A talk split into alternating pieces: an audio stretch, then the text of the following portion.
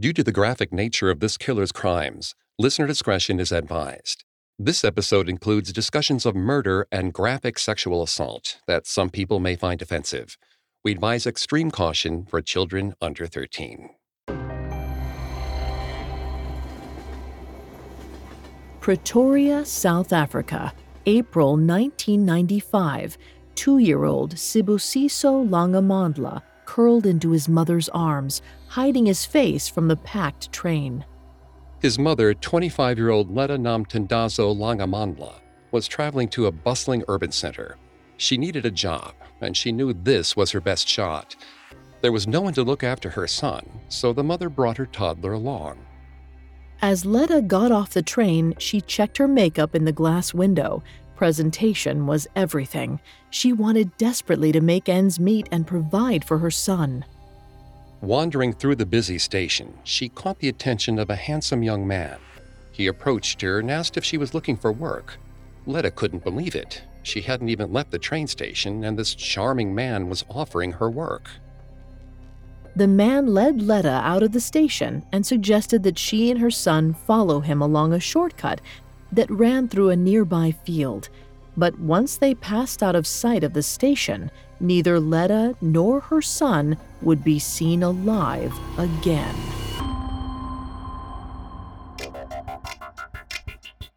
Hi, I'm Greg Polcyn. This is Serial Killers, a Parcast original. Every episode, we dive into the minds and madness of serial killers. Today, we're taking a closer look at the horrific crimes committed by Moses Sithole, the South African murderer also known as the ABC Killer. I'm here with my co host, Vanessa Richardson. Hi, everyone. You can find episodes of Serial Killers and all other Parcast originals for free on Spotify or wherever you listen to podcasts. To stream Serial Killers for free on Spotify, just open the app, tap Browse, and type Serial Killers in the search bar. In today's one part episode, we're talking about Moses Sithole, a sexually motivated killer abandoned by his mother at a young age. In 1994 and 1995, he lured countless women with the promise of employment, only to strangle them to death. We'll begin Sithole's story in just a moment. This episode is brought to you by BetterHelp. Bottling everything up is never a good idea. It can have some terrible consequences. I mean, think about the subject matter we cover on our show. I wonder how much easier it would be if we normalized talking about negative feelings instead of lashing out when it all builds up. I recently had a session where I faced some things going on in my life I hadn't spoken to anyone about. And when I talked about it with my therapist, I realized how heavy it actually was. And I was able to see it in a different light, and it didn't feel as heavy anymore. When you need to talk, but you want a safe space for that conversation, I highly recommend BetterHelp. Even if you haven't experienced major trauma in your life, therapy is excellent for day to day positive coping skills and learning how to set boundaries. So if you want to give therapy a try, check out BetterHelp. It's entirely online, convenient, and flexible. It's also easy to get started. Just fill out a brief questionnaire to get matched with a licensed therapist. Get it off your chest with BetterHelp. Visit betterhelp.com slash serialkillers today to get 10% off your first month. That's betterhelp, H-E-L-P dot com slash serialkillers. This episode is brought to you by Anytime Fitness. Forget dark alleys and cemeteries. For some, the gym is the scariest place of all, but it doesn't have to be. With a personalized plan and expert coaching, Anytime Fitness can help make the gym less frightening. Get more for your gym membership than machines. Get personalized support anytime, anywhere. Visit AnytimeFitness.com to try it for free today. Terms, conditions, and restrictions apply. See website for details. Imagine you're a fly on the wall at a dinner between the mafia, the CIA, and the KGB. That's where my new podcast begins. This is Neil Strauss, host of To Live and Die in LA, and I wanted to quickly tell you about an intense new series about a dangerous spy taught to seduce men for their secrets and sometimes their lives. From Tenderfoot TV, this is To Die For. Search To Die For in your podcast app to follow the show. Moses Sithole spent his whole life in the greater Johannesburg metro area. Born in 1964 in the all black community of Vosloorus, South Africa, Sithole's childhood was chaotic. The records of his early life are limited at best, but what we do know is that the death of his father set off a disastrous chain of events. When Sithole's father died, he left the children's mother, Sophie Mnisis, with many mouths to feed and no means of supporting herself. After a few months, the family was evicted and left with nowhere to go. They were homeless and may have been forced to beg on the streets to survive. Sophie was so desperate, she felt she had only one option left. Sophie brought Sithole and his siblings to a police station. She told them to pretend that they didn't know who their mother was or where they lived. According to Sithole, his mother sat him down, looked him in the eye, and said that if he ever told anyone he was her son, she would kill him. So Sithole and his siblings went to the police station and pronounced themselves orphans. They were entered into an orphanage and later separated. The impact of a mother not only abandoning her young child, but threatening to murder them for trying to reunite cannot be underestimated. To young Sithole, any sense of home or security he had ever developed must have been destroyed in that moment. What followed was no better. Sithole may have experienced years of sexual abuse in the foster care system. Vanessa is going to take over on the psychology here and throughout the episode. Please note, Vanessa is not a licensed psychologist or a psychiatrist, but she has done a lot of research for this show. Thanks, Greg. The details of Moses Sithole's developmental years are critical to understanding his heinous crimes. According to psychologist Judith Becker and psychiatrist Bradley Johnson, abuse is common in the development of killers who commit sexual crimes. Johnson and Becker write that after puberty, certain serial killers who were abused develop violent ideation, perhaps hoping to enact a twisted revenge. We can't confirm that Sithole experienced physical abuse prior to entering the foster system, but it's likely that the abandonment and threats had a similar effect on his psyche. It may explain his early experience with criminal justice. As a child, Sithole was likely already familiar with the juvenile detention system. He may have even spent periods of time living on the streets of Johannesburg. It all made him furious at the system that had failed him and at the local women who reminded him of his absent mother. Of course, many abuse victims never take a violent turn, but we know that Sithole's childhood haunted him. For the rest of his life, he argued that he had been wronged as a young man, mistreated by the system that was supposed to protect him. He wanted revenge. According to Johnson and Becker, many individuals who consider committing mass murder were abused as children. For them, the fantasy of murdering their abusers and people like them can restore a sense of control to their life. For some, the fantasies pass. For others, they become a horrifying reality. Sithole worked slowly up to his most violent fantasies, but when he was 22, he took his first steps toward his violent destiny. In 1987, Patricia Kumalo and her sister, like many black South African women, were looking for work. The job market was discouraging, and they were desperate to find some income. On September 14th, the pair traveled to Boksburg and met Sithole by chance. He was handsome and well spoken. He introduced himself as Martin. Sithole claimed that he had recently secured jobs for two other women in Cleveland, a short train ride away but those women hadn't shown up to work. He asked Patricia and her sister whether they would be interested in the opportunity. While her sister was wary and opted to stay behind, Patricia decided to trust the stranger. He seemed like a good man, and she would do anything to find work. Sithole was delighted and told Patricia that they should take the next train to Cleveland.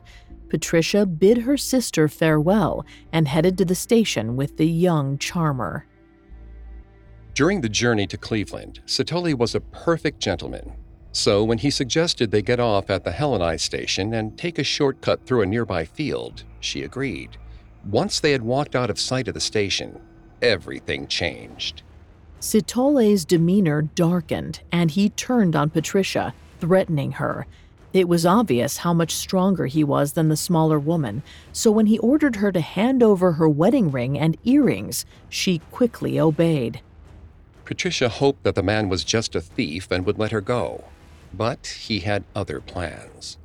Sithole tore off Patricia's clothing, bound her hands behind her back with her bra, and raped her.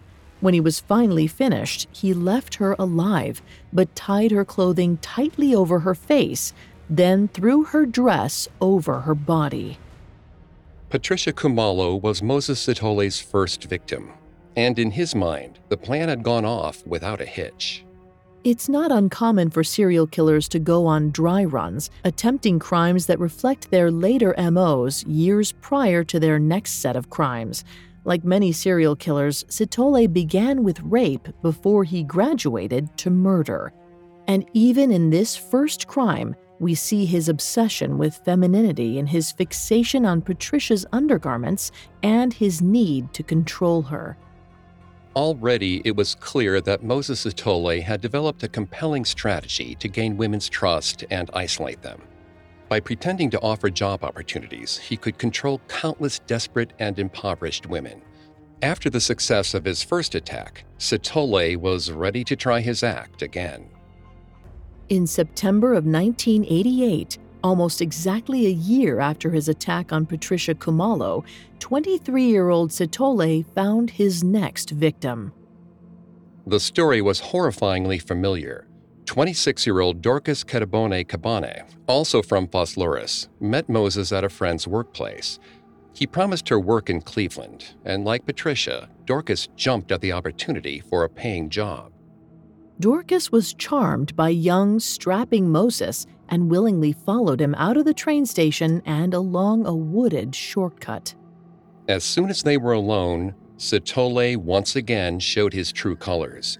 He turned and struck Dorcas. Then he held his hands around her neck as he raped her multiple times. It's unclear if Sithole planned to kill Dorcas because he was interrupted mid attack. According to her, he stopped when he heard someone approaching Scrambling, he took Dorcas's valuables and ran. Dorcas didn't report the assault until much later in court, when she realized she was lucky to have escaped with her life. And only five months later, Sithole was back to his violent ways.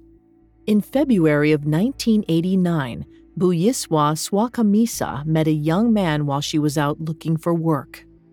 Like his earlier victims, Buyiswa believed Sithole when he told her about a job opportunity in Cleveland, so she boarded the train and followed Sithole into the field. This time, Moses reenacted more of his first attack, tying Buyiswa's hands and feet with underwear, raping and robbing her, and then tying a coat over her face. As he left, Moses threatened to kill Buyiswa if she told anyone.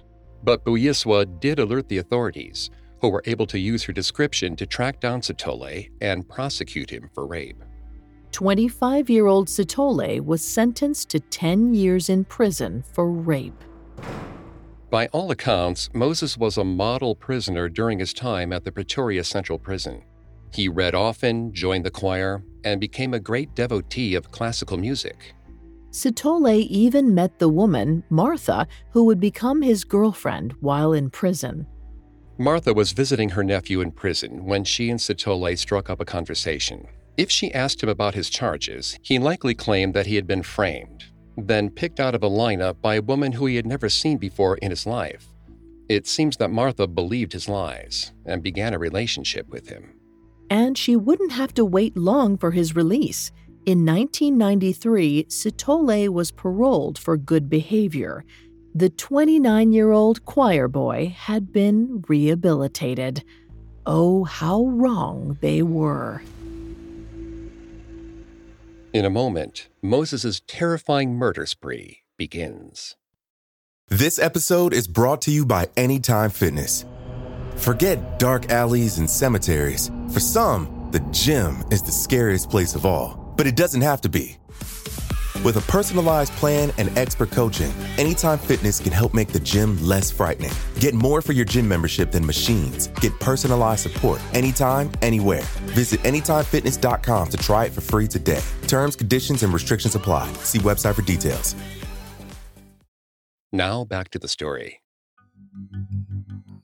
When 29 year old Moses Sithole was released from prison in 1993, he walked out of prison into a South Africa that was changing dramatically every day. The oppressive apartheid racial hierarchy had fallen, and by the next year, Nelson Mandela would become the first black president in South African history. But Sithole cared little about the turbulent political climate. Shortly after his release, he and his girlfriend Martha welcomed a baby girl. For his part, Sithole seemed to be trying to keep his nose out of trouble. For almost a year, Sithole was not tied to any crimes.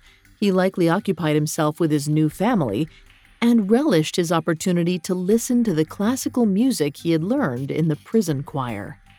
It's possible that he truly made an effort to reform after his time behind bars. It's also possible that he felt he just had to wait it out until his parole period was over. Because beneath the veneer of a reformed man, the urge to kill lurked. It wouldn't stay dormant for long. On July 14, 1994, 19 year old Maria Monene Monama left her house in the suburb of Mamelodi to go into the closest city, Pretoria. It's unclear exactly what happened once she got there, but based on our knowledge of Sithole, we can take a guess. Maria must have been overwhelmed in the larger city and was possibly looking for someone to help her navigate the bustling streets.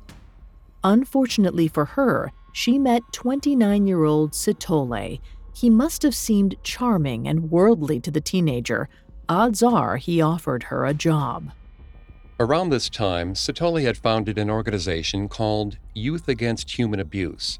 He likely used his own traumatic history in the foster care system to explain his connection to the cause and what he hoped his organization could do for abuse victims.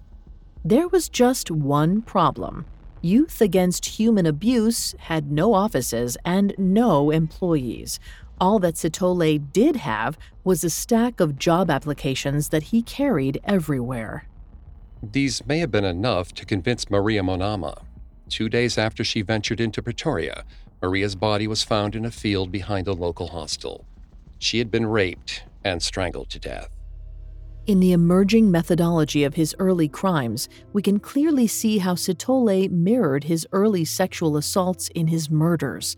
His fixation on women's underwear adds an additional layer to his sexual crimes. It's possible that he associated the garments with his absent mother. In a paper co authored by psychiatry and public policy professor Janet Warren, the authors show that certain sexually sadistic serial killers fixate on a certain type of victim or object that the victim possesses. This radically increases the risk they will be caught, but it's so central to the fantasy that they presumably cannot resist. According to other sources, underwear is a commonly fetishized trophy for killers. But it's more common for these killers to take underwear as souvenirs after a murder. In some cases, they wear the underwear as part of a sexual fantasy. In Sithole's case, he used lingerie as his weapon, and now that he had perfected his routine for murder, nothing was going to slow him down. Earlier that year, Sithole started dating 26 year old Amanda Kebofile while maintaining his relationship with Martha. Amanda was yet another woman taken in by Sithole's lies. He most likely told her that his rape charge was simply a case of mistaken identity, Amanda must have believed him. The relationship quickly became serious, and Amanda even introduced Sithole to her parents. But as they grew closer, things took a turn. On August 2, 1994, Moses followed Amanda to work. She was last seen on a train to Winterveld, where she worked at a school. Four days later, her body was discovered dumped on a mining site. Amanda had been raped and strangled with a piece of clothing, likely her undergarments. She had her pantyhose and panties in her mouth, and a jersey hung over her head. In the second half of 1994, the bodies of five more murdered women were found in the Johannesburg and Pretoria metro areas. The murder scenes bore chilling similarities to one another. There was 33 year old Joyce Takani Mashabela, who had been traveling from Johannesburg to Pretoria to visit her sister on August 9th. On August 19th, she was found raped and strangled, with her pantyhose tied around her neck. Next came 24 year old Amanda Rafilwe Mokali. Amanda, a local student, was heading to Pretoria, but she never made it. Her body was discovered on September 18th. She'd been strangled to death with her own bra. In many of these early murders, it is unclear exactly how Sithole lured the women in, and it's possible that he improvised some scenarios. But we know for sure he lured in Rose Rebetila Magotsi with another promise of employment. The 22 year old had made a note in her calendar that she was going to a job interview with Sithole in Pretoria on September 15th, but she never returned from the trip. Rose Magotsi's body was eventually found behind a hotel in Boksburg. She had been raped and strangled to death with her own underwear. By the spring of that year, it was obvious to the police that a serial killer was preying on vulnerable young black women. They dubbed the killer the Cleveland Strangler because many of the victims had been found in the Johannesburg suburb of Cleveland. In the summer, the police received a critical break in the case. An informant for the Brixton Robbery and Murder Department tipped them off that the Cleveland Strangler was a man named David Selepe. 31 year old David Selepe lived and worked in the same general area as Moses Sithole, and he was also widely described as charming and well liked. Selepe had earned a flashy reputation in his neighborhood thanks to his Mercedes. When Selepe became aware that he was under investigation, he fled to neighboring Mozambique. The South African police called on Interpol to help and on December 15th, he was arrested and transferred back to South Africa. The South African police put Selepe through a brutal interrogation until he confessed to 15 murders. Investigators believed that he lured the struggling women with promises of his wealth. By that time, the murders had hit the papers, and Selepe's capture had become a news sensation in its own right. It's unclear just how much of Selepe's confession police believed, but they knew they had to put it to the test. The detectives took Selepe to various crime scenes and asked him to walk them through the murders. At some sites, Selepe's knowledge of the murder was chillingly detailed. At others, he seemed less certain. It didn't make the detectives any more certain about his guilt or innocence. but detectives were getting tired. They'd been traipsing Selepe all over Johannesburg. He didn't have all the answers they had asked for, but his insights were accurate enough that they still felt he was their man. With Christmas just a few days away, it's possible the detectives were ready to clock out and be with their families. Surely they had enough to close the book on this one. Perhaps that's why they didn't immediately react when Selepe told them to look down in the bushes and see where he had hidden a victim's clothes. Selepe picked up a heavy tree branch. Then Selepe struck. He hit one detective hard in the face with the log. The officer went down, and Selepe fled. Instinctively, a second detective drew his gun and fired. The gunshot was fatal and Selepe died. From the police perspective, David Selepe's death was a blessing. They had identified the Cleveland Strangler, and he had been killed by a police officer in a simple act of self defense. Now there was no need for a trial. Unfortunately, the question of whether he had an accomplice was now impossible to answer. But as far as the police were concerned, their job was done. It's possible that David Selepe never killed anyone, and that he simply craved the attention that came with being labeled a serial killer. It's also possible that he and Sithole collaborated on one or more murders. But Sithole has always denied ever meeting Selepe. After David Selepe's death, DNA testing tied him to multiple crime scenes. But in mid 90s South Africa, the technique was more of a general indication than a perfect forensic fingerprint. The South African police's forensic scientist could identify that Selepe had a DNA grouping of 1212, the same grouping found in semen samples from various crimes. But they could not differentiate between polymarkers. Selepe was one of many with the 1212 DNA grouping. Still, with the news of Selepe's death, the women of Johannesburg slept easily during Christmas of 1994. So too did Moses Sithole. With Selepe having taken the fall for the Cleveland Strangler murders, he would start the new year with a clean slate and no police attention. When we come back, Moses Sithole strikes again. Now back to the story. In January of 1995, 31 year old Moses Sithole had been out of prison for two years and was living with his girlfriend, who had become his common law wife, and their daughter. He had killed a number of women in that time, but police had arrested David Selepe for the murders. When Selepe died in police custody, the pressure was off Sithole, and he was free to kill again. In the early months of 1995, a string of bodies appeared in Atteridgeville, South Africa, about an hour north of Cleveland, but not all exhibited clear signs of Sithole's MO. On January 4th, an autopsy on a murder victim's body showed signs of rape, but by the time the body was found, she was so badly decomposed she couldn't be identified. It's important to note that not all of the bodies discovered during this time can be definitively linked to Sithole. The end of apartheid was a tumultuous time in South Africa, with many unexplained deaths. It's possible that multiple serial killers were active during this period, and that some of these murders were attributed to Sithole erroneously.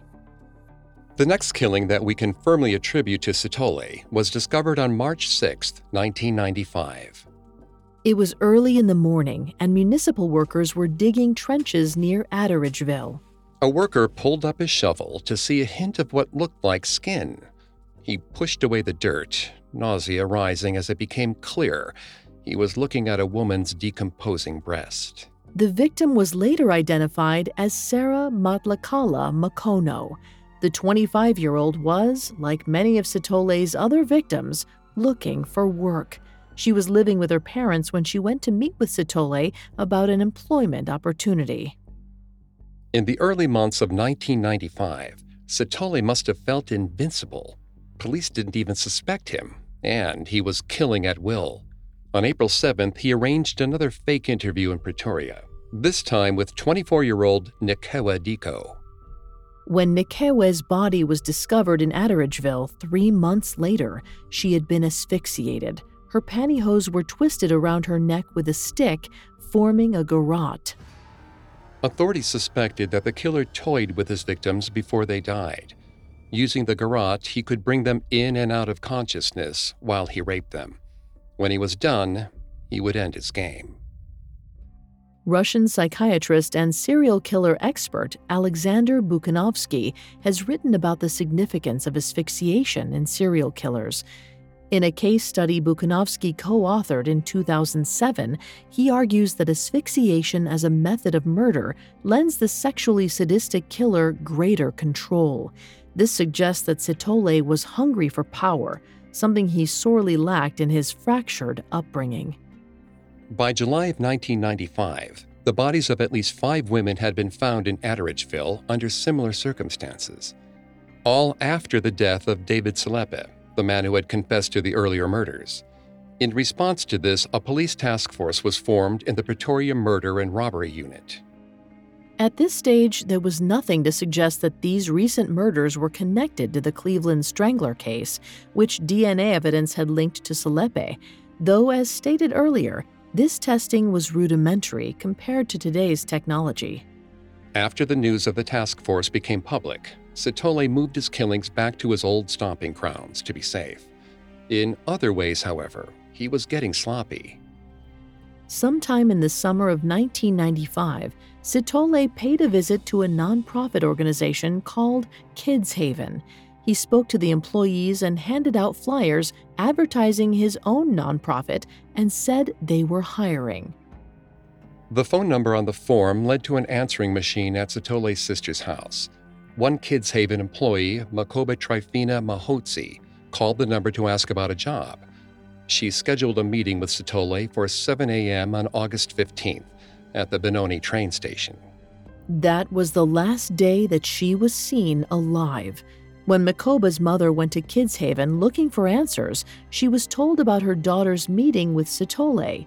She gave this information and the flyers to the police, but it was of little use. Makoba's photograph was circulated as a missing person, but police opted not to follow up with Sithole. It was an oversight that would have deadly consequences. Makoba's body was found months later, buried in Boksburg. As winter turned to spring, Sithole became more and more brazen. He hid multiple bodies within walking distance of each other and left purses containing identifying information at the scene. While we know little about Sithole's home life at the time, it's clear that as the pace of his murders accelerated, his relationship with Martha deteriorated. Moses moved out sometime in 1995. Sithole later claimed that he began living homeless somewhere in or around Park Station, Johannesburg.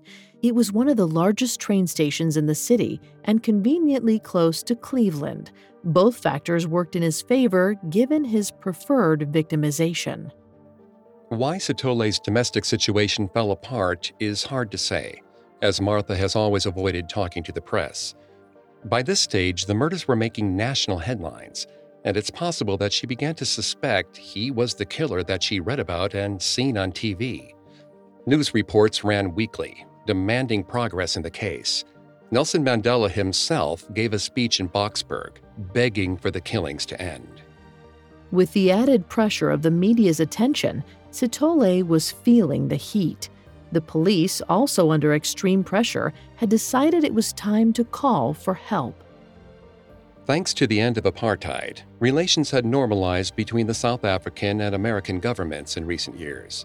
This troubling serial killer provided a unique opportunity for additional collaboration. In September of 1995, the South African police formally requested the help of one of the FBI's expert serial killer profilers. They sent Robert Ressler to assist. Once on the ground, he studied the case and created a profile of the killer. Ressler suggested that the killer was a man between the ages of 25 and 35 it was also likely that he was self employed and enjoyed standing out. Perhaps he wore flashy clothes and drove a luxury car, and would probably come across as a charming ladies' man. Ressler also suggested that the killer would play cat and mouse games with the police and follow his case closely in the media. Finally, he hypothesized that the killer hated women due to a root trauma. As a psychological profile, Ressler's analysis got quite a bit right. His biggest mistake was suggesting that the killer drove a luxury car. Sithole always claimed he could not drive, but that might have been a lie used to protect accomplices. Some of his victims' bodies were found far from train stations, suggesting he may have had access to a car. Sithole's MO made heavy use of the rail system. It's possible that the American Ressler turned a blind eye to public transit. It's also possible that, like law enforcement officers before him, Ressler had partially confused Sithole with Selepe. Selepe also met most of these criteria and had driven a Mercedes. Regardless, Ressler's profile set investigators on the right track. Within a month, the police found their next big break. In September of 1995, several local police departments joined to create a special task force. They began referring to their target as the ABC killer, in reference to the initials of Atteridgeville, Boksburg, and Cleveland. On September 7th, the ABC killer struck again. The body of airport worker Amelia Dika Makatso Rapodile was discovered, garroted with her own pantyhose. Sithole had been particularly sloppy here. he seems to have identified himself to Amelia by his real name when he picked her up from her workplace, which her coworkers had overheard. Then, after he killed her, he left her purse near the crime scene. They traced the purse back to Amelia's work, and from there learned Sithole's name. Captain Leon Nell, a member of the task force, remembered the missing persons photos of Makoba Magotsi he had seen earlier that year. He pulled the fingerprints that had been taken from Makoba's body and asked the forensics team to check them against the ABC killer's victims. Days later, the forensics team confirmed that the same prints found in Makoba's body were also on the other victims. Now, the investigation had two leads that pointed straight to Sithole. Meanwhile, 30 year old Sithole kept killing women at an alarming pace. On September 25th, he strangled 20 year old Agnes Mbuli with a belt. Yet, even as he continued his murder spree, it seems Sithole realized that it was only a matter of time before he was caught. He began to plan his own unmasking. On October 3, 1995, a man identifying himself as Joseph telephoned local reporter Tamsin DeBeer. The man claimed to have killed many women as punishment for a false accusation of rape. The reporter knew that with the ABC killer on the front page, this call could be a huge story.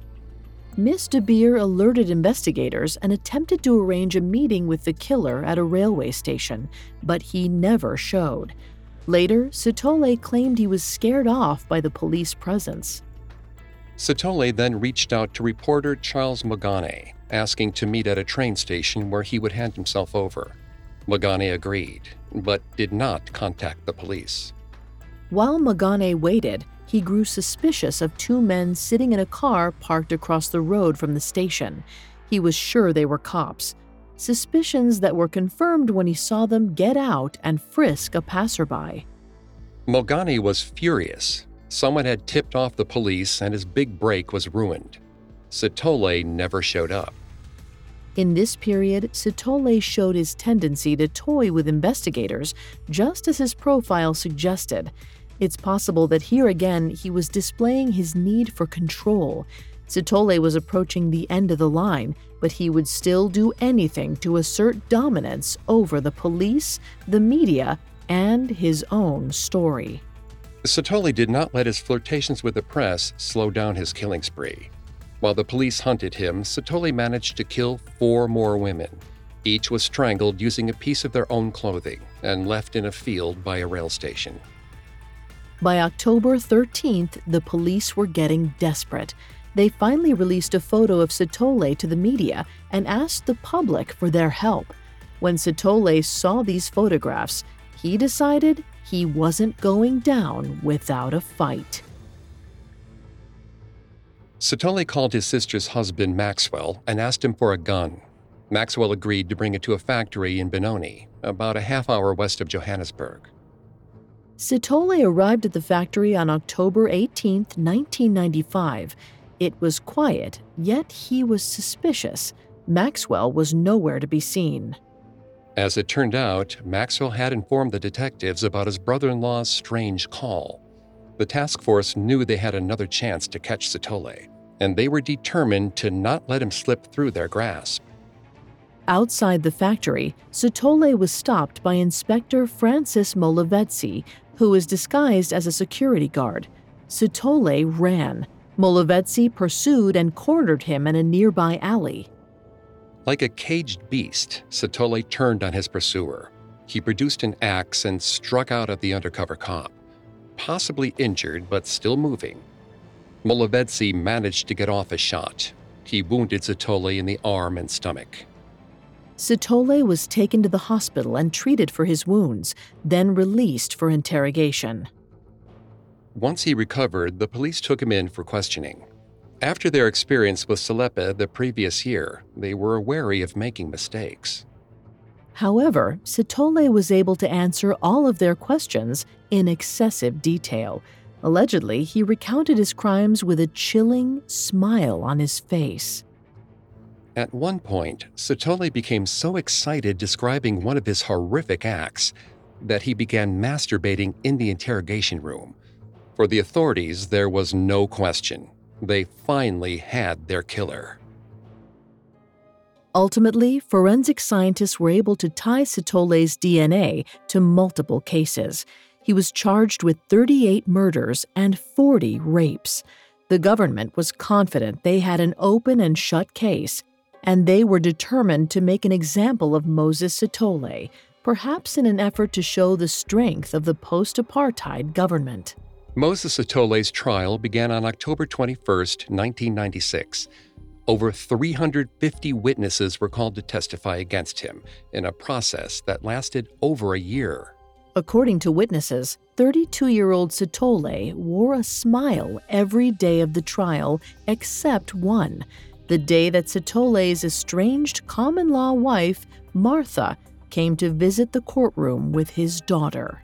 Moses begged to hold his three year old child. Martha ignored him, and Sithole cried out, furious. For Sithole, seeing his daughter may have finally sparked some form of regret. More than his eventual 2,410 year sentence, this moment seemed to truly upset Sithole. Perhaps he realized that his crimes meant he would have no part in his daughter's life. Then again, maybe he just couldn't handle a woman defying him.